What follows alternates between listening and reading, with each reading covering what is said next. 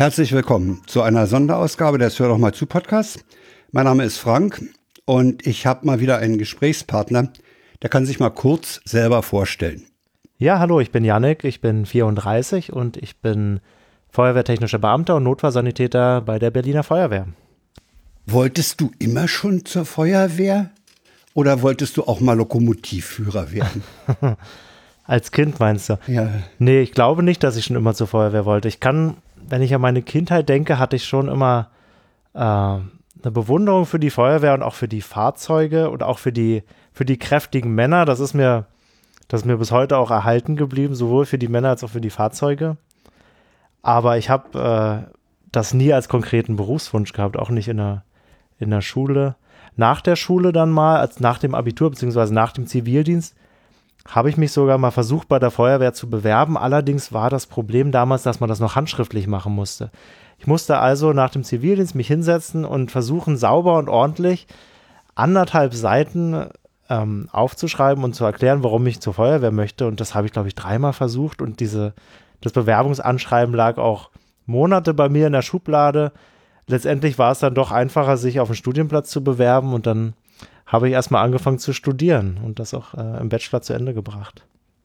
Und dann hattest du genug äh, Hintergrund, um dann zur Feuerwehr zu gehen? Oder konntest du dann äh, auf die handschriftliche Bewerbung verzichten? nee, dann, dann habe ich erstmal Agrarwissenschaften studiert und danach in dem Sektor noch gearbeitet für ein mittelständisches Unternehmen in Baden-Württemberg. Bin dann zurück nach Berlin gekommen und wollte eigentlich auch was anderes machen, habe nochmal einen Master studiert, beziehungsweise angefangen, Master Agrarökonomie zu studieren und habe dann nach einem halben Jahr in der anstrengenden Lernphase in der Bibliothek, bin ich zur, zur U-Bahnhof gelaufen, Campus Nord, ähm, da am Naturkundemuseum mhm.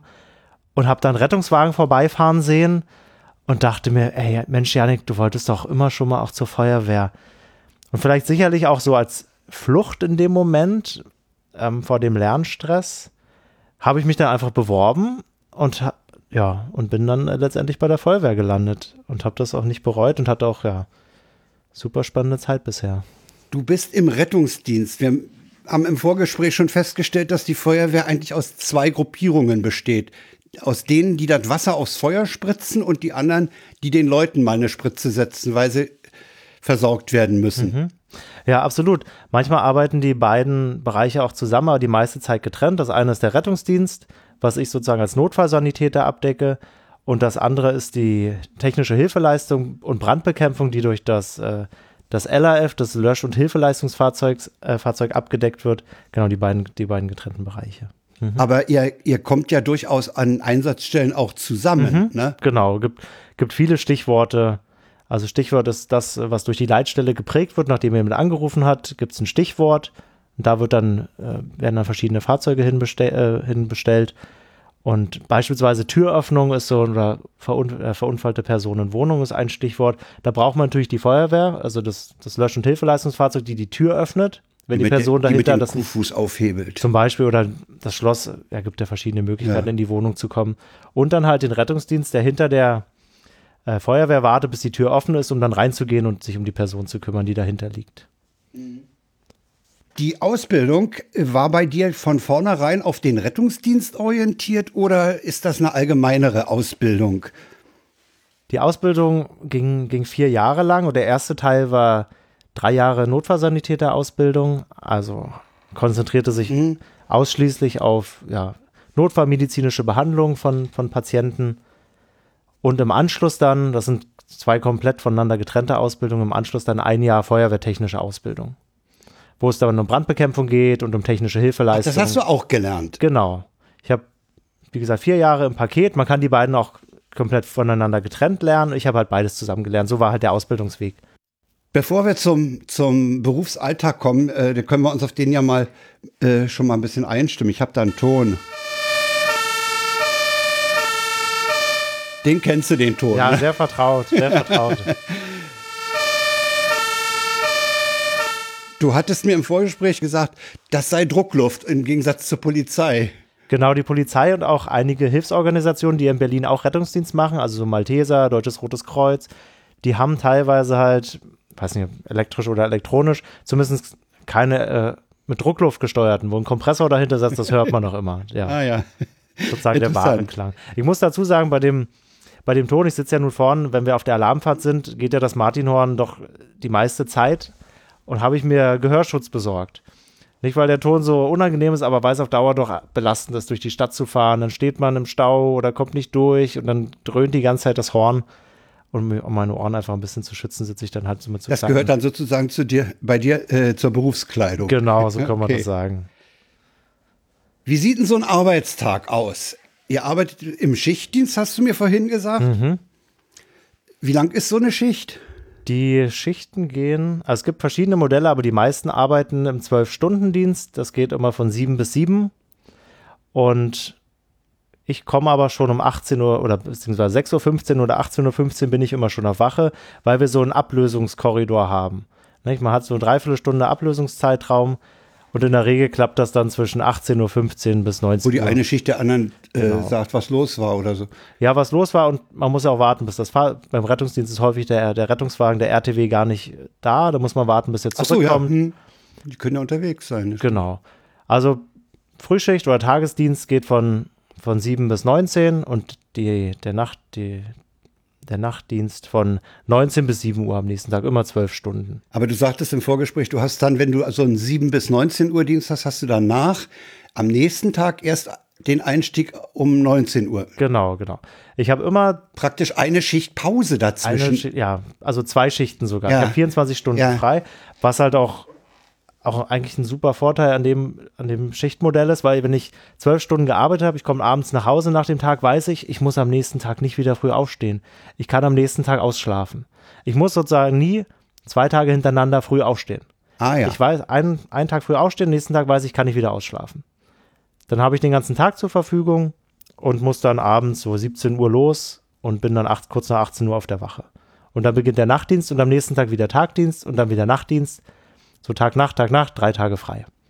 So ist der Rhythmus. Drei Tage frei ist ja auch nicht schlecht. Ja, genau. Im Gegensatz zu deinen löschenden Kollegen hast du wahrscheinlich nicht so viel Ausrüstung am Mann. Ich nehme an, du wirst keine Axt am Gürtel nee. haben. nee, ich habe also ich habe freiwilligerweise eine kleine, eine kleine Tasche, da ist eine Taschenlampe drin, noch eine Rettungsschere, ein paar Handschuhe, ein Kugelschreiber und eine Pupillenleuchte. Das habe ich aber nur, das haben wenige, das habe ich für mich persönlich dran. Ansonsten ist meine Schutzbekleidung meine Stiefel und meine, ja, die, die Rettungsdienstbekleidung, die Hose, die Jacke, die sozusagen meine Schutzschicht gegen die äußeren Faktoren sind, gegen die Patienten oder gegen die Gewitterung. Schutz gegen die Patienten, da kommt mich natürlich in den Zeiten von Covid-19 auf die Frage, wie habt ihr euch denn da geschützt, als das so in die, die Hochzeit war, so voriges Jahr? Oder gar in 2020? Ja, wir schützen uns weiterhin. Also das hat letztes Jahr angefangen oder ist ja schon fast zwei Jahre her. Ähm, und haben eine extra Ausrüstung, die wir dann jedes Mal anlegen müssen, wenn, wenn es Hinweise darauf gibt, dass es eine akute respiratorische Erkrankung, ARE Stichwort heißt das bei uns. Wenn es die gibt, ziehen wir uns einen extra Kittel an, eine FFP3-Maske, sonst haben wir ja nur mhm. die FFP2-Masken, eine Schutzbrille und Handschuhe. Mhm. Das ist immer noch ein extra Aufwand, dass man sich vorher an der Einsatzstelle unten noch vor der Tür einkleiden muss. Dauert ein bisschen länger, aber ja, so ist es dann. Ihr fahrt mit einem Rettungswagen, der ist auch verlinkt in den Shownotes, was ein Rettungswagen ist. Was da drin ist, kann man auch dem Artikel dann entnehmen, da kann man sich weiterklicken.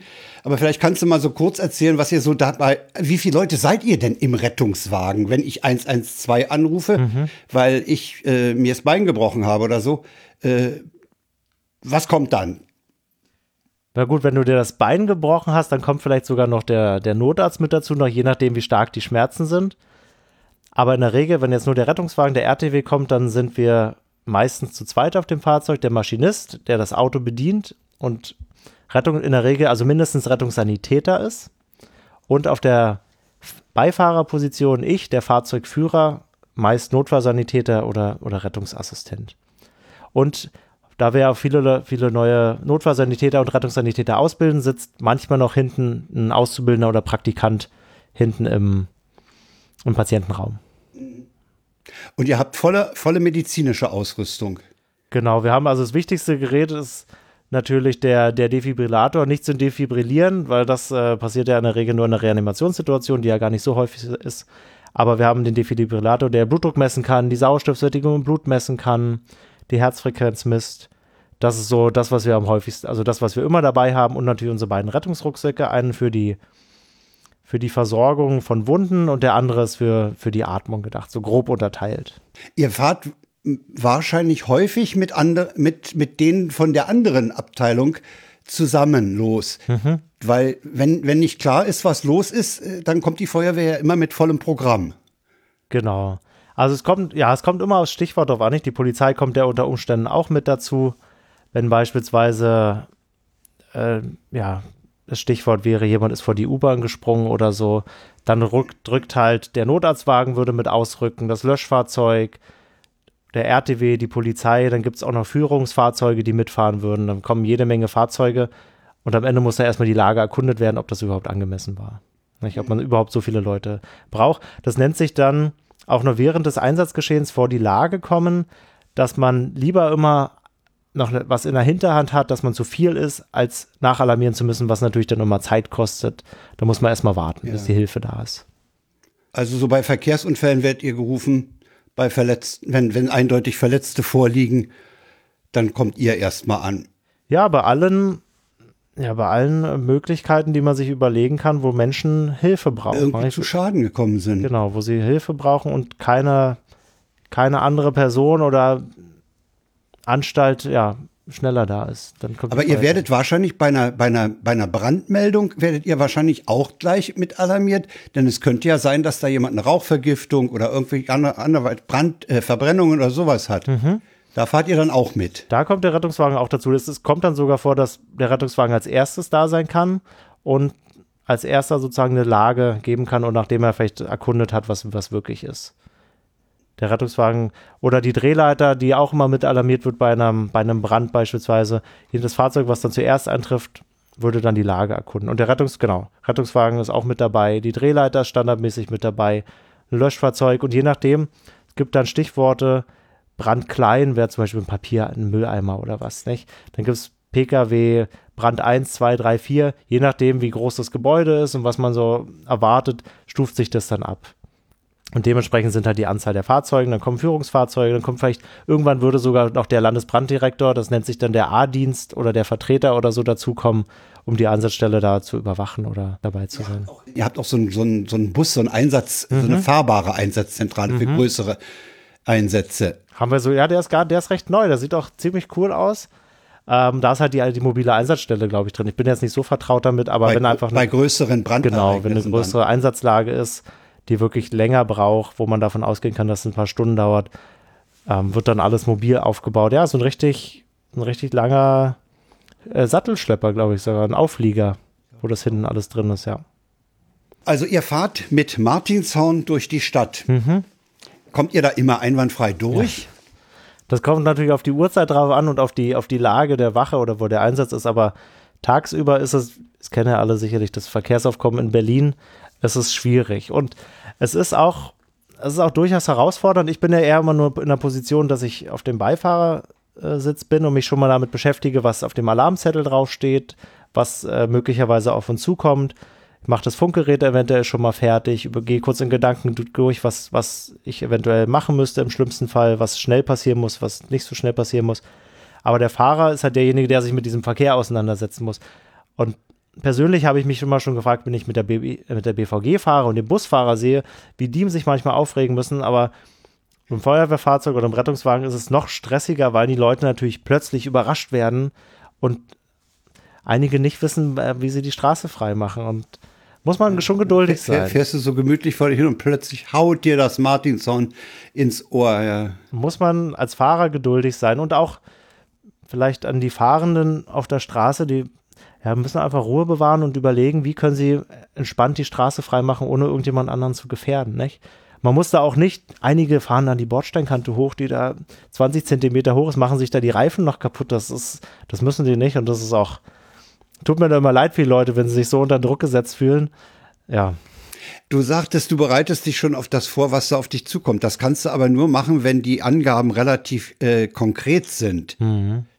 Was, wenn du weißt, äh, was passiert ist, die sind ja wahrscheinlich nicht immer so konkret. Ja, das sind sie nicht. Also es fängt ja damit an, dass jemand bei der Leitstelle anruft und was durchgibt. Und dann, da kann ja schon so viel schiefgehen, nicht? Die Verständigung kann einfach schlecht sein, die Person ist aufgeregt, spricht eine andere Sprache oder, oder kann einfach auch gar nicht richtig beschreiben, was los ist. Dann muss natürlich der Disponent das richtig aufnehmen und das in richtige Worte verpacken. Und dann kommt es bei uns auf dem Alarmdrucker an. Dann gehe ich bin ja auf der Wache dann in der Regel, dann geht der Pieper los an meiner Hose, dann gehe ich runter ins Erdgeschoss, da ist der Drucker, da hole ich mir den Zettel, da steht dann das Stichwort drauf, zum Beispiel Brustschmerzen wäre ein Stichwort oder Atemnot. Und dann steht in der Regel noch das Alter drunter. Und das lese ich mir dann auf der Fahrt, beziehungsweise meistens schon auf, der Fahr auf dem Weg zum Fahrzeug, lese ich mir das kurz durch und habe dann schon ein grobes Bild, was passiert. Du sagst, du gehst dann runter. Das macht ihr wahrscheinlich mit einer Scheißruhe, weil ihr ja grundsätzlich keine Hektik ausstrahlt. also wann immer ich mit, mit Feuerwehr irgendwie, sei es nur gesehen oder äh, zu tun hatte, äh, fiel mir immer auf diese enorme Ruhe, die die Leute ausstrahlen die sicherlich auch manchmal irritierend für den Bürger ist, wenn er, wenn er irgendwie eine Notfallsituation ja. hat und er sieht die Leute da in Ruhe aussteigen. Hey, du mach doch mal hin, ne? Genau. Ja, ja. Ich, ich habe am Anfang mich auch gefragt, als ich angefangen habe, na sag mal, rennt ihr jetzt nicht noch oder so? Ja. Nee, ist ja Quatsch. Also die Gefahr, sich selber zu verletzen oder auch was zu vergessen, ist ja viel größer, wenn ich, wenn ich hektisch bin. Ne, ich habe ja, kann ja viel besser mich ja. auf einen Einsatz in Gedanken einstellen, wenn ich ruhig bin und, und jetzt nicht versuche, ganz schnell was zu machen, weil dann, dann passieren natürlich eher Fehler. Und auf der Wache ist es genauso, da rennt keiner die Treppe runter, benutzen noch nicht mal alle die, die Feuerwehrstange, die Rutschstange benutzen auch noch nicht mal alle Kollegen. Einige machen das, die meisten laufen, glaube ich, eher die Treppe runter. Ähm, einfach ja, weiß, weiß natürlich auch die Normalität, das ist der Alltag und das ist nicht, ist nicht geboten zu rennen. Finde ich interessant. Also ich würde wahrscheinlich bei, bei gewissen Alarmierungen, so wie du sagst, so Brustschmerzen oder Atemnot, oh, müssen wir ganz schnell machen, müssen wir hektisch. Ja, also es gibt sicherlich noch Stichworte, wo ich, wo ich dann, wenn wir an der Einsatzstelle sind, besonders, äh, besonders schnell bin und versuche sehr schnell zu gehen. Die gibt es auf alle Fälle. Aber vorher in der Wache ist ja erstmal so, wenn ich von oben runterkomme, weiß ich ja in der Regel noch gar nicht, was los ist. Ich weiß, es gibt halt einen Alarm, das sagt mir mein Pieper, sagt halt Alarm und der sagt auch schon die Straße, aber ich weiß in der Regel nicht, was passiert ist. Das heißt, das erfahre ich erst unten am Fahrzeug und dann steigen wir ein, fahren los und dann, wenn jetzt wirklich was Kritisches wäre, wie zum Beispiel eine Reanimationssituation, wo es wirklich schnell gehen muss, dann würde ich mich vorher schon mit meinem Maschinisten absprechen, okay, was machen wir, was nimmst du, was mhm, nehme ich, ja. ähm, wie gehen wir vor, dann würde ich das Funkgerät schon auf den Kanal des Notarztes einstellen, damit äh, da schon die Funkverbindung steht, falls der nachher kommt, falls, falls wir äh, vorher da sind oder er oder, oder wir nach ihm eintreffen, dass man sich absprechen kann, wo man hin muss, was man vielleicht noch mitnehmen muss. Zum, zum Thema Funkverkehr, ihr, ihr beiden, die auf dem, auf dem Rettungswagen seid, ihr habt auch Funkgeräte, um, mhm.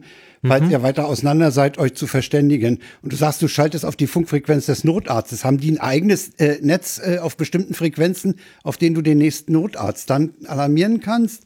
Wenn du merkst, äh, ihr kommt nicht klar? Mm, also nachalarmieren würde ich den Notarzt über die Leitstelle oder über, da wähle ich auch die 112, dass, dass Ach nee. ich das mache. Ich rufe dann selber die Feuerwehr an, sage dann schnell die Einsatznummer durch und dann ähm, weiß der auch sofort, was los ist und schickt den sofort dahin. Aber wenn ich jetzt vorher schon mit dem Notarzt zusammen alarmiert worden bin, dann kann ich mir die, die Funkgruppe raussuchen, wo explizit dieser Notarztwagen drauf geführt ist. Der ist dann nur für uns beide sozusagen gedacht. Ah, ja. Da gibt es für jeden Notarztwagen, ich glaube, glaub, wie viel gibt es so in Berlin? 27, 28 Standorte für Notarztwagen. Ähm, und da schalte ich dann auf die Gruppe von dem. Und dann kann man sich vorher absprechen oder beim Eintreffen. Manchmal ist der Weg kompliziert, dann würde man sich absprechen. Ah ja. Aber wie gesagt, das war jetzt, dass ich wirklich so viel vorher mich vorbereite. In Gedanken ist wirklich nur, oder dass ich dann noch versuche, alles schnell zu machen, bei Einsätzen, wo es wirklich sehr schnell gehen muss. In der Regel sind die Einsätze wie Brustschmerz, die müssen auch zügig abgearbeitet werden, aber da ist es, ähm, es ist jetzt nicht so, dass ich in Panik gerate oder rennen würde. Bei oder Brustschmerz müsste. ist doch der Verdacht von, von Herzinfarkt genau, gegeben. Richtig, genau, muss auch schnell behandelt werden, muss auch schnell ins Krankenhaus, aber da, da, da ich das auch häufiger passiert, habe ich da mehr Routine, dass ich da nicht entspannter bin, aber dass es zügig geht, aber nicht, nicht mit Hektik. Ja, du weißt halt einfach, was zu tun ist. Im Genau, Laufe eben. der Zeit hast Genau. du einfach die Erfahrung. Genau. Es gibt ja auch im Laufe der Ausbildung, das ist ja, was die Notfallsanitäter-Ausbildung, die, die ich drei Jahre lang ja gemacht habe, ähm, lernen wir ja nach SOPs zu arbeiten, also Standard Operating Procedures, dass es halt bei bestimmten Stichworten oder bei bestimmten Krankheitsbildern wirklich eine, eine Abfolge, eine festgelegte Abfolge gibt, dass man gar nicht an der Einsatzstelle in die Verlegenheit kommt zu überlegen, oh, was muss ich denn jetzt machen, wie gehe ich jetzt vor. Das, das ist, gibt es, glaube ich, für 30, 40 Krankheitsbilder gibt es einen festgelegten Algorithmus, den wir abarbeiten, den wir auch auswendig gelernt haben, dass man einfach vor Ort nicht in Panik gerät und immer weiß, was zu tun ist. Du hast, du hast dann einfach das Prozedere so drauf, machst die Schublade auf und weißt Genau, genau, genau. was zu tun ist. Ja, genau. Manche gibt es sicherlich weniger, die müsste man, die müsste, die würde ich mir auch gern öfter mal an, anschauen, wenn ich mehr Zeit dafür hätte. Ähm, aber das ist ein anderes Thema. Zu den Einsätzen. Es gibt sicherlich verschiedene Abstufungen. Also es ist sicherlich ein Unterschied, ob du zu einem Verkehrsunfall gerufen wirst oder zu dem von dir erwähnten äh, Fall mit dem äh, Suizid vor der U-Bahn. Mhm. Wie gehst du denn da mit der, äh, wie ist denn das, wie, wie greift dich denn sowas an? Meinst du, So, so einfach im, ich meine, das ist doch, äh, meinst du du kannst da zwar zum helfen, Beispiel, oder? ja, zum Beispiel ein Suizid. Du musst da jemand unter der U-Bahn vorzerren oder sowas. Mhm. Oder und nehmen wir mal an, ja, der ist nicht sofort tot, so hast dann diese extreme, das ist doch irgendwie auch eine emotional extreme Situation, mit der du dann umgehen musst. Also bisher war es für mich, war es für mich so, dass Situationen, die halt schnelles Handeln erfordern und wo auch am Patienten zu was zu tun ist oder an der Person, dass ich extrem darauf konzentriert bin zu arbeiten. Dass ich extrem darauf konzentriert bin, meine, mein, mein Schema abzuarbeiten und gar nicht Zeit dafür habe, emotional zu werden oder mit den Menschen mitzufühlen oder mir über, zu überlegen, Du funktionierst dann einfach Genau, in deiner Funktion. Genau. Man wird, man handelt so ein bisschen wie eine Maschine und die Person wird so ein bisschen das zu bearbeitende Objekt, so komisch es klingt, aber Ja. das ist, ist ja sicherlich auch ganz gut, weil ich mich davon erstmal dann so abtrennen kann und abgrenzen kann und halt auch mich auf meine Aufgaben konzentrieren kann. Deswegen habe ich die Einsätze, die ich in Erinnerung behalte, die vielleicht unangenehm waren, sind eher Momente, wo ich nicht so viel tun konnte oder wo die Person beispielsweise schon verstorben war und, man, und klar war, hier brauchen wir gar nicht mehr anfangen zu helfen. Das ist, die Person ist verstorben. Ähm, das sind eher Bilder, wo ich dann eher noch was in Erinnerung behalte, weil in dem Moment, wo ich arbeite, ähm, ja, kann, kann habe ich gar nicht so viel Da kannst Raum du dir neben der Arbeit gar nichts äh, im Kopf erlauben. Nee, da bin ich darauf konzentriert, dass, dass das, was ich mache, dass das jetzt gut ist und dass das funktioniert. Gerade in einer Reanimationssituation sind ja die Bedingungen, wenn jemand gerade umgefallen ist oder das Herz stehen geblieben ist oder was auch immer, sind die Bedingungen ja doch immer schwierig, wie die Person in der Wohnung liegt oder der, der Atemweg muss dann gesichert werden. Das, das ist auch, klappt manchmal nicht so gut. Da muss ein Zugang noch gelegt werden, obwohl der Kreislauf ja eigentlich schon seit ein paar Minuten stillsteht. Und das erfordert halt Konzentration und da habe ich dann gar kein Bild mehr dafür, dass da gerade jemand liegt, ein Mensch liegt, der gerade gestorben ist oder dabei ist zu sterben. Und dann kann, habe ich mich letztes Mal, glaube ich, ist schon ein, zwei Monate her, auch mal so von oben bisher beobachtet, dass vor mir jetzt jemand liegt, der gerade verstorben ist oder der gerade tot ist seit ein paar Minuten. Und die Augen waren dann auch noch offen.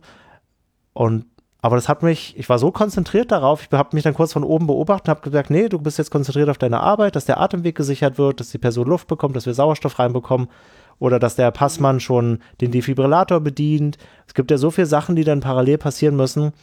Ja, da, fun da funktioniert man dann. Ja. Und dementsprechend ist dann auch im Nachhinein nicht die, die Belastung so groß, als wenn man jetzt zum U-Bahnhof käme und da liegt äh, da jemand, der in Einzelteilen irgendwie verteilt ist, wo man ja gar nichts mehr machen kann, wo man mit den Bildern ist es dann, glaube ich, schwieriger umzugehen. Ja. Wenn man diesen Eindruck hat und den auch Zeit dafür hat, das, das so aufzunehmen. Weil du sagst, du funktionierst nur. Ich habe äh, von Leuten schon gehört, die sehr äh, positiv davon überrascht waren, wie emotional ihr doch äh, oder die, die Feuerwehrmänner doch waren äh, in einer Situation, wo die verletzte Person, die war viel aufgeregter und äh, es wurde mir berichtet, Ach, die waren so ruhig, die haben mir so viel von meiner Sorge genommen und von meiner Aufgeregtheit. Da seid ihr ja dann durchaus emotional auch dabei, ne? Die Patienten, zu beruhigen. Mhm. Ja, sicher, das ist, wenn man, wenn man jetzt nicht diese Aufgabe hat, dass man super beschäftigt ist, wäre das halt eine andere Aufgabe, die jemand wahrnehmen kann und auch wahrnehmen sollte. Sicherlich kann das vielleicht auch nicht jeder Feuerwehrkollege, aber viele können das bestimmt. Dann auch sich einfach die Zeit zu nehmen, um für die Patienten da zu sein, um ja, ihn zu beruhigen, zu erklären, was vielleicht gerade passiert. Da ist aber wahrscheinlich eben auch ein Unterschied, ob du da jemanden hast, äh, der in akuter Lebensgefahr ist, wo du, wo du erstmal äh, funktionieren musst, um den überhaupt erstmal am Leben zu erhalten, gegenüber jemandem, der sich halt einfach nur verletzt hat mhm. und, und jetzt aufgeregt ist, weil, weil ihm äh, da der Knochen aus dem Unterarm rausguckt mhm. und, und da eine gewisse Nervosität oder Aufgeregtheit hat und deswegen einen hohen Blutdruck oder ja, äh, eben aufgeregt ist. Äh, da hast du, das sind sicherlich auch zwei verschiedene Situationen. Da kannst du natürlich äh, demjenigen, äh, den kannst du erstmal beruhigen, aber das mit dem Armbruch ist nicht so schlimm. Ja, ich, ich, glaube aber auch, dass in einer Reanimationssituation sind ja auch mehrere Leute vor Ort, dass wenn zum Beispiel Angehörige ja, vor Ort mh. sind, dass die, also wie gesagt, derjenige, der gerade am Patienten ist, der wird nicht Zeit dafür haben. Nee, aber nee. wenn noch jemand dabei steht, hat man, glaube ich, auch die Ruhe und die Fähigkeit, mit der Person dann zu sprechen, das zu erklären, vielleicht Hilfe anzubieten. Die, die Fähigkeit haben wir, glaube ich, schon. Da sind wir, glaube ich, auch ausgebildet zu, auch diese Ruhe auszustrahlen und auch bewusst, ich achte schon, glaube ich, auch darauf, mir das nicht anmerken zu lassen. Wenn ich jetzt nervös wäre. Ja. Also ganz bewusst, das passiert nicht so oft. Aber Damit sich das nicht überträgt. Genau, dass man halt einfach Ruhe ausstrahlt, dass man ruhig redet, weil es würde sich aufs Team übertragen, wenn einer nervös wird und es würde sich natürlich auf die Leute drumherum übertragen und das hilft am Ende ja nicht weiter in dem Moment. Die Leute drumherum, Zuschauer mögt ihr wahrscheinlich nicht.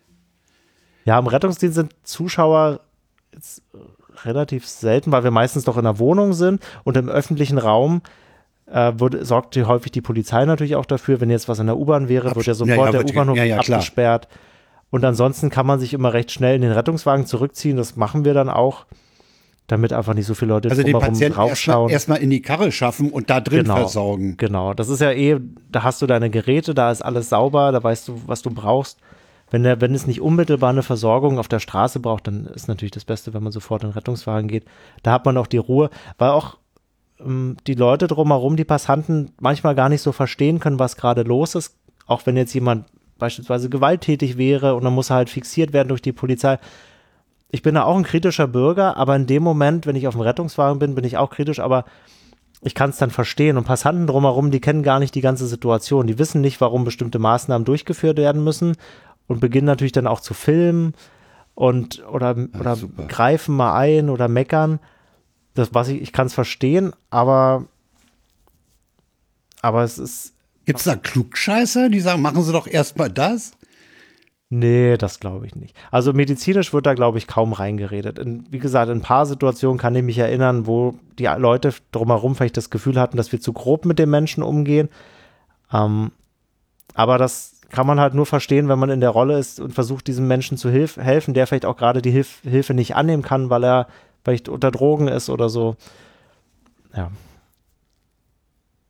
Ihr habt in zunehmendem Maße, hast du mir vorhin erzählt, auch Bagatellfälle. Mhm. Ja, die Einsatzzahlen sind in den letzten Jahren, in den letzten zehn Jahren gigantisch gestiegen. Ist natürlich die Stadt mitgewachsen, aber die Einsatzzahlen sind überproportional zum Bevölkerungswachstum gestiegen. Und das hat natürlich die Arbeitsbelastung für, ich bin ja noch gar nicht so lange bei der Feuerwehr, aber für die Kollegen und für mich natürlich auch wahnsinnig erhöht. Und Bagatelleinsätze haben natürlich einen ja, gewissen Anteil daran und sind natürlich insofern belastend, weil sie natürlich das Einsatzaufkommen erhöhen, aber dann auch die Zufriedenheit unter den Kollegen auch und auch bei mir mildern oder mindern, weil ich natürlich gar nicht mehr wirklich helfen kann. Wenn jemand eine Erkältung hat, dann, dann bin ich einfach nicht dafür ausgebildet. Und das sage das ist kein Rettungsfall. Nee, genau, es ist kein, kein Und da Einsatz. werdet ihr auch gerufen, ja, wenn es den Leuten mal am Wochenende schlecht geht. Ja, nicht nur am Wochenende. Ja, da werden wir auch gerufen. Die Leute, ich habe ja keinen Vergleich, wie es vor, vor 20 Jahren war, aber die Einsatzzahlen zeigen ja, dass es, glaube ich, auch eine, eine Entwicklung in der Bevölkerung ist, dass man sich vielleicht weniger schlecht helfen kann, dass man mehr Angst hat und dass man vielleicht auch den Anspruch hat, dass einem rund um die Uhr jederzeit jemand äh, zur Hilfe eilt. Und das, das führt halt dazu, dass auch einfachste Krankheiten durch die Leute nicht mehr, durch mehr ausgehalten werden können. Wenn sich jemand erbricht, wenn jemand mal Fieber hat, wenn jemand einen schlimmen Husten hat, wo, wo wir halt dann, ich habe es vorhin kurz, in, kurz gesagt, wo wir halt dann auch überlastet werden, weil das, weil das für uns frustrierend ist. Frustrierend, weil wir, ich bin dafür nicht ausgebildet und dafür brauch, muss auch kein Rettungswagen kommen. Hm. Ich, das erkläre ich dem Patienten dann auch immer ganz transparent. Also meine Aufgabe ist es zu erkennen, ob jemand notfallmedizinisch behandelt werden muss, ob er sofort ins Krankenhaus muss und ob er auf dem Weg von, von einem Unfallort zum Krankenhaus präklinisch versorgt werden muss. Und dass er da gesund ins Krankenhaus kommt. Das ist meine Aufgabe. Und wenn jemand eine Erkältung hat seit drei Tagen oder Rückenschmerzen seit zwei Monaten, dann ist das kein Fall für die 112. Nee. Und dann, dann bin ich vor Ort auch überfordert, weil ich bin auch gar nicht dafür ausgebildet. Ich habe dann Allgemeinwissen, so wie du vielleicht auch, zu einer Erkältung oder wenn jemand Magen-Darm-Infekt hat, da habe ich Allgemeinwissen zu. Das ja. war nicht Inhalt meiner Ausbildung. Und das kommt vor, dass die, dass die Leute da die 112 Ja, das kommt, das kommt vor. Das kommt auch gar nicht, ich habe keine Zahlen, aber es kommt auch gar nicht so selten vor. Das, und das, das ist für mich momentan, ich bin ja jetzt ein halbes Jahr fertig, das was am herausforderndsten ist, damit umzugehen und zu versuchen, da ruhig zu sein und versuchen, den Leuten zu helfen und zu erklären, wie sie sich vielleicht selber helfen können, Tee trinken und ins Bett legen. Mhm. Da kommt doch wahrscheinlich dann auch der Gedanke auf, ich, ich bin hier bei dem Bagatelleinsatz, äh, vielleicht werde ich woanders äh, viel nötiger gebraucht. Ja, also bei mir kommt häufig der Gedanke, wenn es nachts um drei ist, auf, oh, ich hätte jetzt auch noch im Bett weiter liegen können und, ja. und mal zwei Stunden Ruhe ja. habe. Aber absolut natürlich für die ganze Stadt betrachtet ist es natürlich so, dass an einer anderen Stelle ein Rettungswagen fehlt, beziehungsweise länger braucht. Die Feuerwehr sorgt ja schon dafür, dass immer ein Rettungsmittel verfügbar ist, aber dann eventuell aus einem anderen Stadtbezirk anfahren muss und einen weiteren Weg hat und die Hilfe zu spät kommt. Ja. Das kann natürlich passieren. Haben wir zu wenig Feuerwehr? Zu wenig. Ich sage jetzt bewusst Feuerwehr, so, sowohl diese, diese, diese Truppe, die das Feuer löscht, wie auch äh, eure Truppe, die den Leuten hilft. Deswegen habe ich jetzt da nicht unterschieden.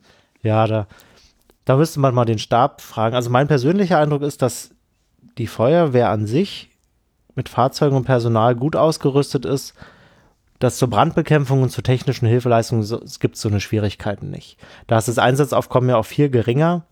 Und was den Rettungsdienst angeht, gibt es, glaube ich, momentan schon Personalbedarf, aber auch Bedarf an, an Rettungswagen. Aber die Frage ist, ob man den, ob man diese hohen Alarmzahlen mit mehr Personal äh, bekämpft oder ob man versucht, diese Alarmzahlen zu reduzieren und den Leuten was an die Hand zu geben, um sich, um sich selbst zu helfen. Oder beispielsweise, wir werden sehr oft zu Obdachlosen, Wohnungslosen gerufen, die auf der Straße sind, die meist einfach nur eine Unterkunft brauchen oder die einfach nur in Anführungszeichen stark alkoholisiert sind. Ich verstehe das, die, die sind. Dass sich, dass sich Leute um diese Leute sorgen und euch dann rufen. Genau, die sehen. Oder helft dem doch mal. Genau, genau, dass, dass die Leute das machen, aber auch, dass die Personen, die auf der Straße leben, selber sagen, bitte ruft doch mal einen Wagen, ich brauche jemanden. Ähm, was ich auch verstehen kann, die brauch, wollen natürlich auch eine Unterkunft, die wollen auch mal schlafen, die müssen vielleicht einen Verband gewechselt bekommen. Ähm, aber da ist, fehlt, ist einfach, glaube ich, eine Versorgungslücke, dass, dass diesen Menschen geholfen wird. Zum Beispiel Kältebus ist zum Beispiel eine Sache, nicht? Ja. Den gibt es ja nun mittlerweile, aber da fehlen noch, fehlen noch andere Strukturen, dass Obdachlosigkeit zum Beispiel einfach besser bekämpft wird. Weil wir fangen das am Ende auf oder die Polizei, weil die Leute draußen liegen. Der Bürger traut sich dann nicht, die Menschen anzusprechen was, was man natürlich auch schulen könnte, nicht? Spricht doch die Person einfach mal an, wenn sie da. Frag mal, ob sie, ob sie Hilfe braucht. Nicht? Meistens schlafen die Leute auch nur und wollen gar keine Hilfe. Und dann fahren wir hin, nee, fahr mal weiter, ich will keine Hilfe. Da gibt es halt so viele Sachen, wo man, wo man anknüpfen könnte, um, um das zu, zu mindern, die Alarmzahlen. Äh, Nochmal auf die, auf die Erkältungskrankheit oder die Rückenschmerzen mhm. zurück.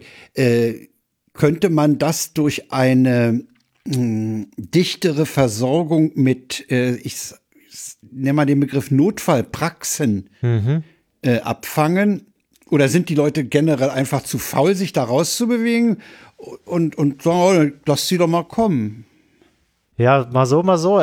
Da gibt es, glaube ich, ganz verschiedene Patienten, aber auf alle Fälle spielt es eine Rolle, dass, dass es schwierig ist, einen, einen Termin beim Facharzt zu bekommen, beispielsweise.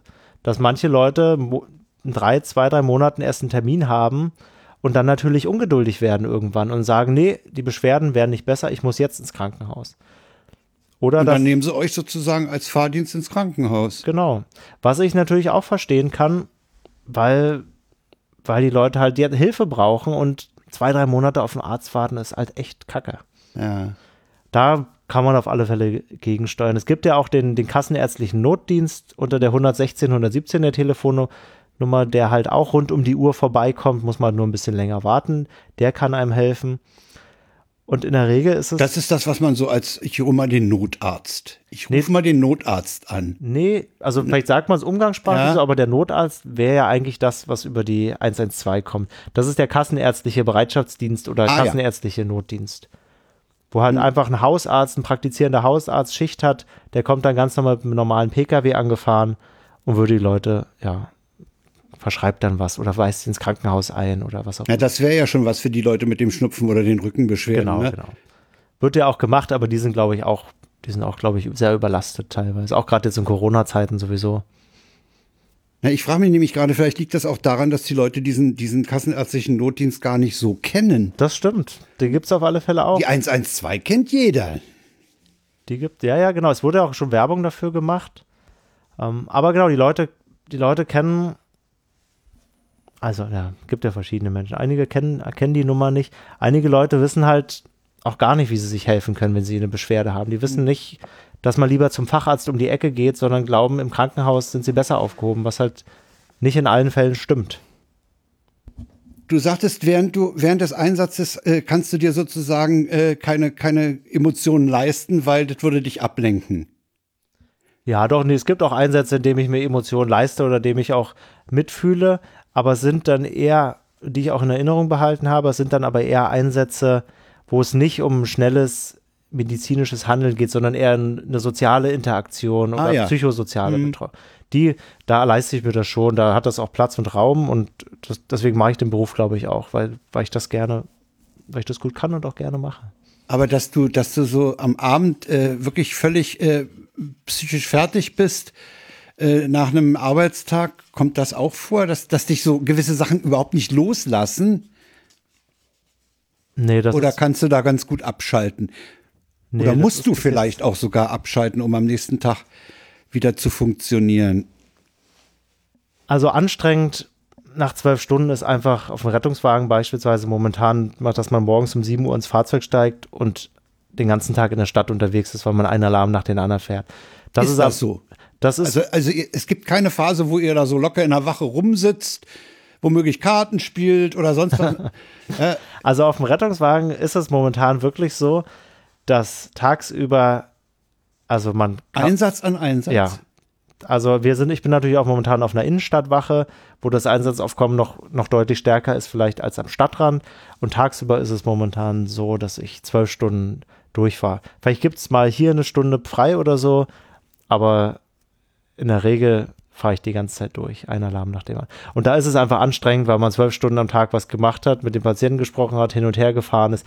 Nach zwölf Stunden ist man einfach platt. Da bist du müde, ja. Aber so psychisch ausgelaugt oder habe ich mich bis jetzt noch nicht gefühlt, weil ich natürlich auch immer mit meinem Kollegen die ganze Zeit rede und auch privat das dann mit meiner Partnerin bespreche, die auch bei der Feuerwehr ist.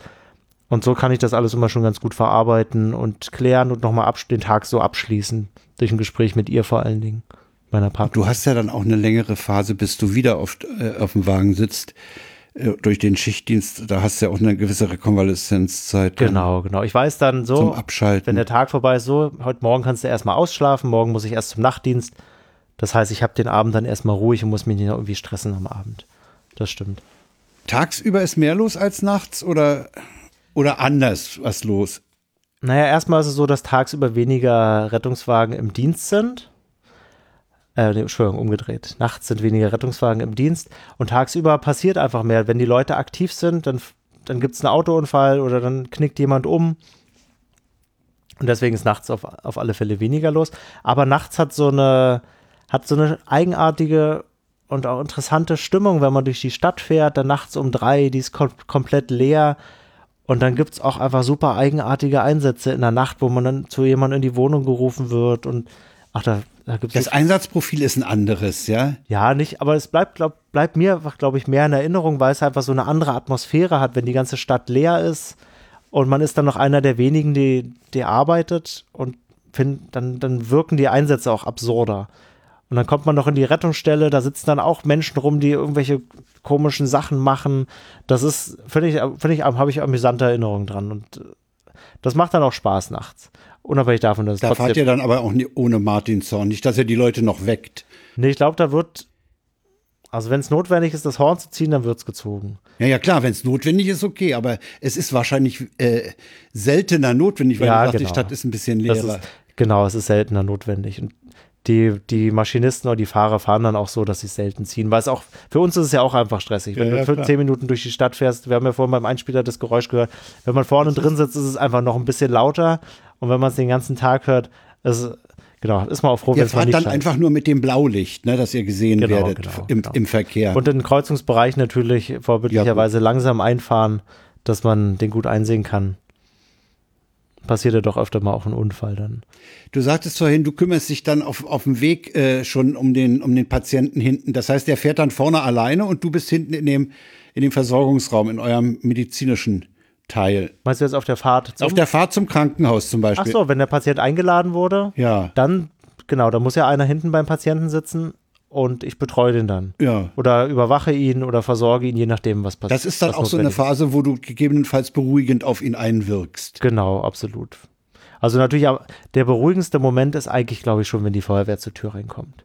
Wenn man weiß, und das hilft den Leuten natürlich schon am meisten, wenn, jemand, wenn man weiß, jemand ist da, man ist nicht mehr alleine, die, und dann können wir ja fragen, wie können wir ihnen helfen, was ist denn los? Und das beruhigt ja meistens die Leute schon ungemein. Denn auch gerade bei, wenn Leute einfach nur überfordert sind oder bei Bagatelleinsätzen, aber auch beim, beim Herzinfarkt, die Leute wissen, jetzt ist jemand da und jetzt wird sich um mich gekümmert. Das beruhigt die Leute schon mal ungemein. Ja. Und na klar, wenn es halt, wenn es halt wirklich ernsthaft ist, dann muss man halt im ganzen, äh, im ganzen weiteren Einsatz auch noch mit den Leuten sprechen und sie versuchen zu beruhigen oder sich mit ihnen zu unterhalten. Und wie du auch schon sagtest, auch, auch äh, womöglich anwesende Angehörige in Schach halten. Ja. Ne?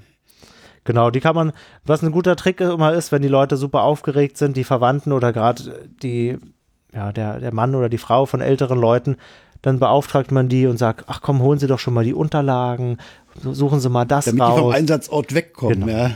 Gibt ja manche Leute, die sind dann so aufgeregt, die reden dann rein und sind ganz, ner- machen das alles noch viel schlimmer und nervöser. Ja, so kann man die dann beschäftigen und dann hat man auch wieder ein bisschen Ruhe für den Patienten und der kann auch mal ein bisschen runterkommen. Wie sieht's aus mit der Weiterbildung bei euch? Mhm. Du sagtest in der Ausbildung äh, sehr viel Sport, weil die, die später mal auf die Drehleiter müssen, die müssen ja fit sein. Vielleicht fitter als die im Rettungswagen. Mhm. Äh, wie sieht's denn da so auch, auch so mit, mit medizinischer Weiterbildung zum Beispiel aus? Also wir als Notfallsanitäter sind gesetzlich verpflichtet, 40 Stunden, das ist jetzt gar nicht so viel, ist eine ganze Woche, im Jahr Weiterbildung oder Fortbildung zu machen. Und die wird auch von der Feuerwehr teilweise organisiert und teilweise muss ich mir die selber suchen. Also es gibt einmal im Jahr von der Feuerwehr die SOP-Schulung. Wenn neue Algorithmen rausgekommen sind, werden wir da drin trainiert, werden wir da drin unterrichtet. Ähm, auf der Wache gibt es so eine Also, also, Reanimationsgruppe. also mit Algorithmen meinst du jetzt so Verfahren? Was Genau. mache ich äh, in, in welchem Fall? Genau, genau. Beispielsweise, was beim Herzinfarkt passiert. Nicht, wie gehe ich da vor, was gucke ich mir an, welche Diagnostik kommt an welcher Stelle, welches Medikament kommt an welcher Stelle. Und Das macht ihr als Rettungssanitäter. Als Notfallsanitäter. Als Notfallsanitäter macht ihr das. Ich dachte, das, da müsste immer der Notarzt dabei sein. genau, also der Notarzt kommt auch meistens mit dazu, aber dafür wurde ja der, die Ausbildung des Notfallsanitäters geschaffen. 2014 wurde, gab, wurde das Gesetz ja, glaube ich, äh, verabschiedet, damit eine bessere Patientenversorgung zustande kommt, gerade in der Landrettung, wo der Notarzt doch äh, immer weitere Wege hat und gar nicht so häufig Ja. ähm, oder gar nicht so viele Notärzte da sind, dass halt auch Notfallsanitäter schon Medikamente geben können. Und dafür, genau, dafür bin ich ausgebildet. Ich kann für 20 Krankheitsbilder so ungefähr, kann ich Medikamente geben und den Leuten sofort, hel- Herzinfarkt ist unter anderem einer davon, ja. Ich kann natürlich dann immer noch zu alarmieren, weil bestimmte, ähm, zum Beispiel, oh, jetzt fällt mir das Wort nicht ein, aber Opioide oder so, die, die darf ich nicht geben. ähm, Betäubungsmittel darf ich Mhm. nicht geben, beispielsweise nicht. Da müsste ich Notarzt zu alarmieren, wenn die Schmerzen so stark sind. Aber einfache Schmerzen, gebrochener Arm oder so, die kann ich zum Beispiel auch bekämpfen mit den Schmerzmedikamenten, die, die mir gestattet sind. Herzinfarkt, Atemnot, gibt es verschiedene Reanimationen mit den Medikamenten, die man da geben kann. Dafür bin ich ausgebildet, das, das darf ich ja. Da du ein ganz schönes medizinisches Wissen angehäuft. Auf alle Fälle. Die Ausbildung war auch, war auch super spannend. Wir haben ja fast ein Drittel der Ausbildung im Krankenhaus verbracht, auf verschiedenen Stationen. Ein Drittel haben wir ähm, im Praktikum auf der Lehrrettungswache verbracht und ein Drittel in der Schule. Ja, da haben wir eine Menge gelernt. Das hat auch, hat auch super viel Spaß gemacht. War super abwechslungsreich in so viele Bereiche, die man reinschnuppern kann. Ja, und unter, unter anderem auch Medikamentenkunde, wie man Medikamente gibt. Ich muss nochmal zurückkommen auf die Fahrt zum Einsatzort. Mhm, na klar. Äh, und, und auch auf, den, auf das äh, Geschehen am Einsatzort. Äh, in den Medien hört man verstärkt von Behinderungen oder gar Angriffen auf die Leute, die und hinter 112 stecken. Hast du da schon Erfahrungen gemacht? Also ich persönlich, ich persönlich noch nicht. Das gibt es, das passiert und das ist natürlich traurig und schade, dass gerade Leute behindert werden, die helfen wollen. Weil ich auch nicht verstehe, die Leute müssen sich ja mehr darin hineinversetzen, wenn sie jetzt Angehöriger wären oder Betroffener wären und sie müssten auf einmal warten oder ansehen, wie die zur Hilfe eilenden dann noch aufgehalten werden, das ist natürlich super ätzend. Ich persönlich habe es aber noch nicht erlebt und ich weiß jetzt auch gar nicht, ob es in den letzten Jahren wirklich zugenommen hat, absolut, oder ob es einfach vielleicht auch nur eine mediale Verstärkung ist. Das kann ich nicht beurteilen. Vielleicht ist man da auch einfach aufmerksamer für geworden. Mir persönlich geht es aber so, das hängt sicherlich auch mit meinem Weltbild zusammen, dass ich, wenn Gewalt ausgeübt bin, immer versucht bin, auch zu gucken, wie kommt es denn dazu und mir versuche, das zu erklären, weil das in meinen Augen auch nur der einzige Weg ist, das zu verhindern, indem ich verstehe, warum ist denn jemand gewalttätig, Beispielsweise, wenn jemand, wenn ein Rettungsdienstmitarbeiter oder Feuerwehrmensch geschlagen wird von jemandem oder getreten, will ich natürlich versucht zu gucken, wie kommt es denn dazu? Wir haben beispielsweise eine, eine Gewaltbeauftragte für, ja, Präventionsbeauftragte für Gewalt gegen Einsatzkräfte und die hat eine Doktorarbeit geschrieben zu dem Thema vor ein paar Jahren und darin hat sie halt gezeigt, dass häufig die Leute, die Gewalt ausüben, meist unter unter Drogeneinfluss stehen oder alkoholintoxikiert sind. Was für mich natürlich an der Einsatzstelle klar ist, wenn ich jemanden behandle, der nur ein Leben von Gewalt kennt, ist auf, ist so weggetreten unter Alkohol oder was auch immer und dann kommen halt Leute an ihn ran, befummeln ihn, kann ich mir natürlich dann schon erklären, warum er auf einmal schlägt. Dann ist natürlich nicht richtig und das ist ätzend für die Leute, gerade wenn sie sich verletzen und das muss irgendwie verhindert werden, aber es ist anders, als wenn jemand mutwillig auf jemanden zukommt Ja, und ihn ins Gesicht schlägt. Ein, ein, ein äh, eigentlich Unbeteiligter dann womöglich äh, die, die Einsatzkräfte attackiert. Aber äh, ich merke schon, da, da kommen natürlich auch viele gesellschaftliche Probleme in den Dienst mit dazu. Ne? Also Stichwort Obdachlosigkeit war ja gefallen. Und sicherlich gibt es auch Einsätze, wo, wo gerade Angehörige beteiligt sind, die sehr ungehalten sind. Und davon habe ich auch schon gehört bei mir auf der Wache, die es halt nicht offensichtlich nicht ertragen können, dass ihre Mutter oder ihr Vater jetzt ins Krankenhaus muss oder sie glauben, der ist ähm, kurz vorm, vorm Sterben und die halten das dann, können das Gefühl nicht aushalten und müssen das, lassen es dann anscheinend auch an den Rettungsdienstmitarbeiter aus. Das habe ich auch schon erlebt oder nicht erlebt, aber ich habe es gehört von Kollegen, dass sie den von denen verbal angegangen werden oder mit, sogar mit dem Auto verfolgt werden. Dann wird ihnen gesagt, sie sollen schneller machen. Das kann man ja noch nachvollziehen. Ja, eben. Das ist ja in dem Sinne kein Angriff.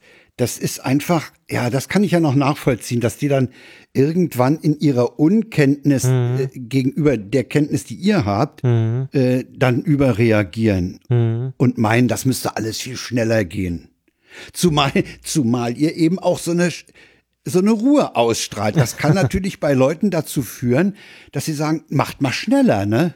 Das, genau, das stimmt. Das hatten wir vorhin schon. Das kann manchmal natürlich äh, der Blick trügen, das stimmt.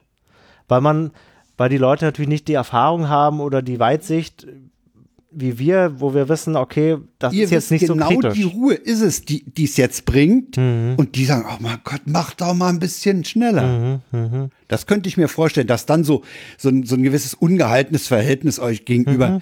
aber das ist halt ganz, ganz anders, als wenn ich dann äh, die, die Leute behindere in ihrer Arbeit oder attackiere. Na klar, aber so eine Situation kann natürlich auch mal ausarten, nicht? Dass sich das Ja, okay. hochschaukelt. Und ja, die Mitarbeiter der Feuerwehr sind natürlich auch mal mehr, mal weniger gestresst und einige können vielleicht zu bestimmten Uhrzeiten oder auch so auch mal weniger damit, weniger geschickt damit umgehen und dann kann so eine Situation sich auch mal hochschaukeln. Nicht? Man, Ja, ich nehme mal an, dass man am Ende einer Schicht auch ein bisschen anders äh, drauf ist als am Anfang. Ne? Das auf alle, also das auf alle Fälle und man muss dazu sagen, nachts, ähm, ich habe ja keinen festen Tagesrhythmus. Ich bin ja, ich habe ja Wechselschicht, ich, das heißt Tag, Nacht, Tag, Nacht. Das heißt, ich bin nachts, ist man einfach, ist man einfach platt. So oder so. Da kann man sich nicht darauf vorbereiten, da kann man nicht schlafen. Wenn man nachts um vier oder um fünf irgendwo hinfährt, da ist die Empathie oder die Geduld auch einfach begrenzter.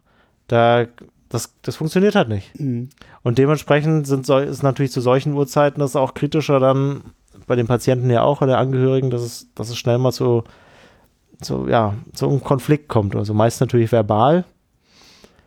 Ja, lässt sich nicht vermeiden. Aber dir macht der Job immer noch Spaß.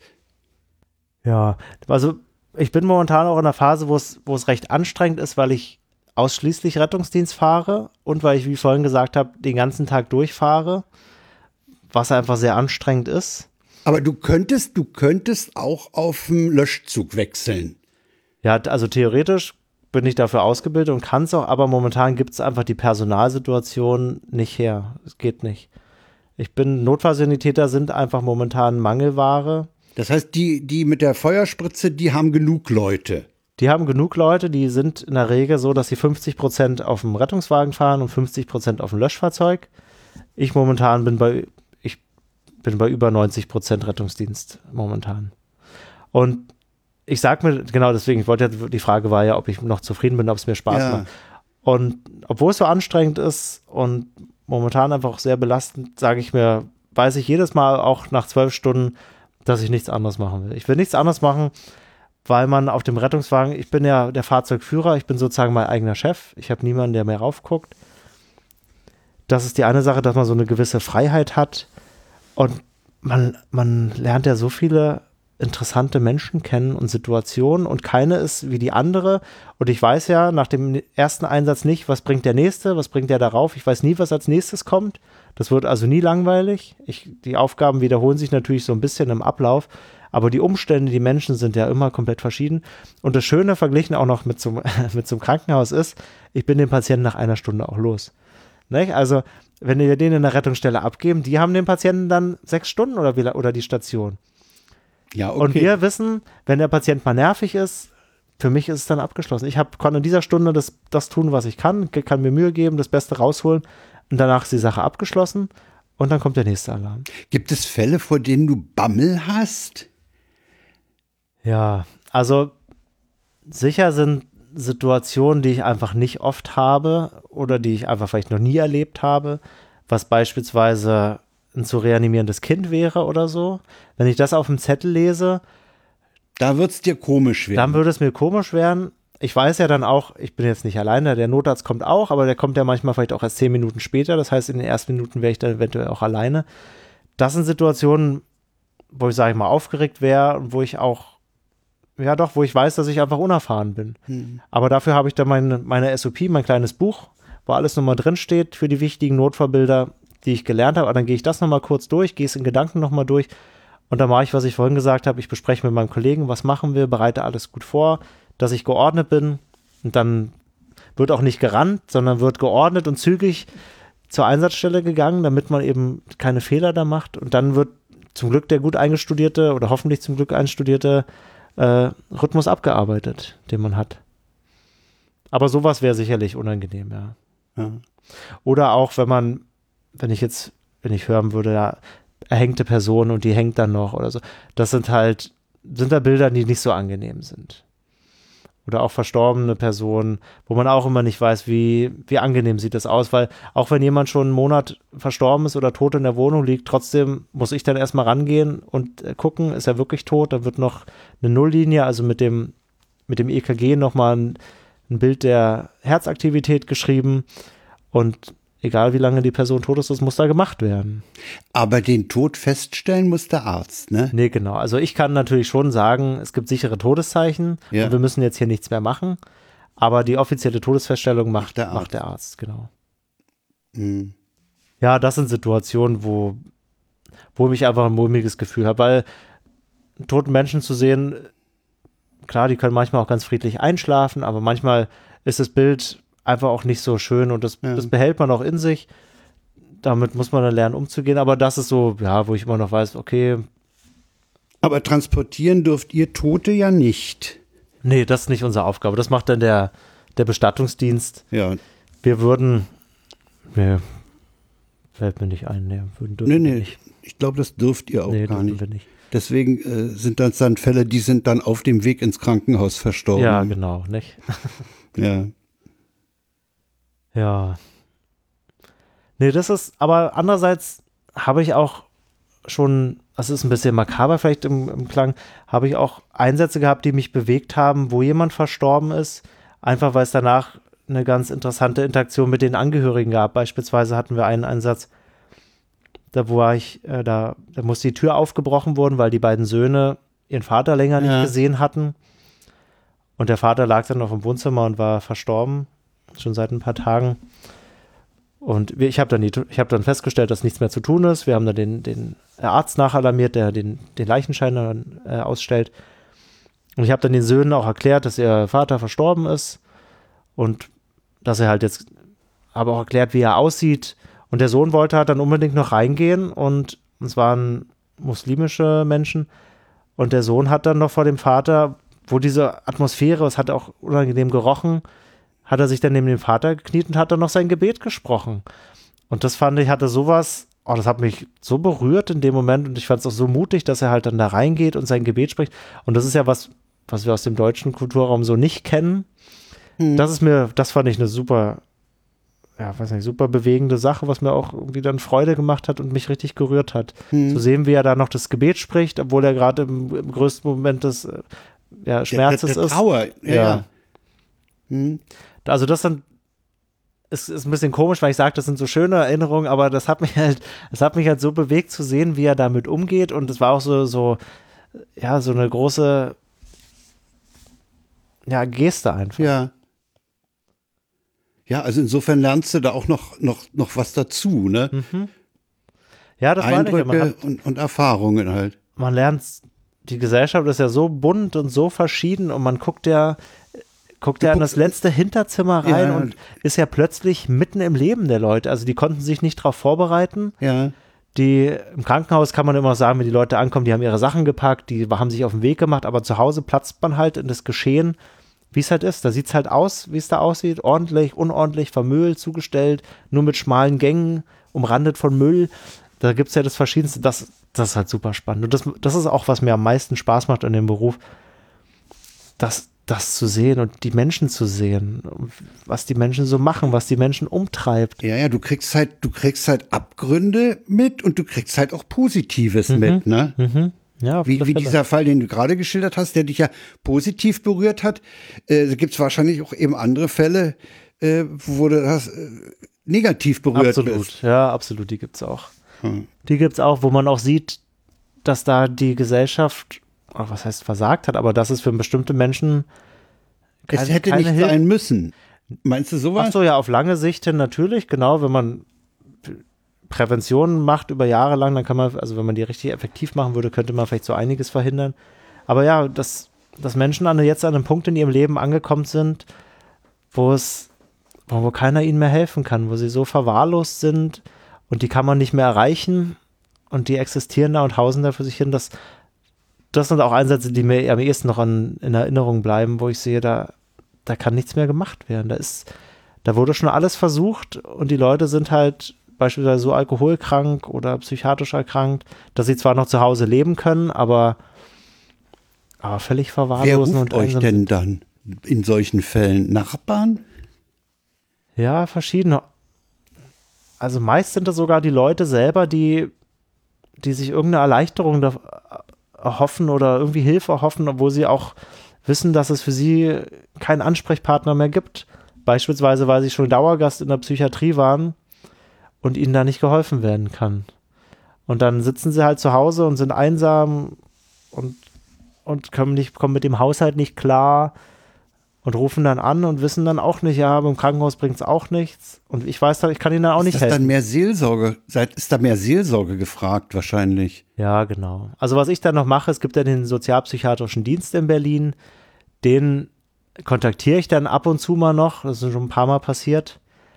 Die kennen die Leute ja meistens auch schon, aber das ist alles, was ich noch machen kann, weil ich, mein Einsatz ist halt vor Ort zu gucken und die Leute sicher ins Krankenhaus zu bringen und vielleicht zu sagen, ja, rufen Sie doch mal den sozialpsychiatrischen Dienst Ja. an oder so. Mehr kann ich halt auch nicht machen. Das ist, das ist halt dann nicht mein Beruf. Mhm. So leid es mir dann auch tut. Das bleibt mir dann halt auch in Erinnerung, dass ich dann gehen muss und denke, ja, ich, ich kann ihm halt nicht helfen. Das geht, nicht. Aber so ist es dann. Das, damit kann ich dann auch leben, weil ich weiß, das ist halt, das ist halt nicht meine Aufgabe. Ich kann es nochmal weiterleiten an jemand anderen, aber mehr kann ich halt nicht. Das ist dann das Ende deines ja, Berufsfeldes. genau, Ja. genau. Wir sind am Ende deines Berufsfeldes und dann sind wir auch hier am Ende. Und da bedanke ich mich ganz herzlich, Janik, dass du dich dazu bereit erklärt hast. Es war sehr interessant, Ja, sehr gerne. war toll, hat Spaß gemacht. Ja, mir ich hoffe, auch. dir auch. Und das war's dann. Und wir verabschieden uns. Ja. Tschüss. Tschüss.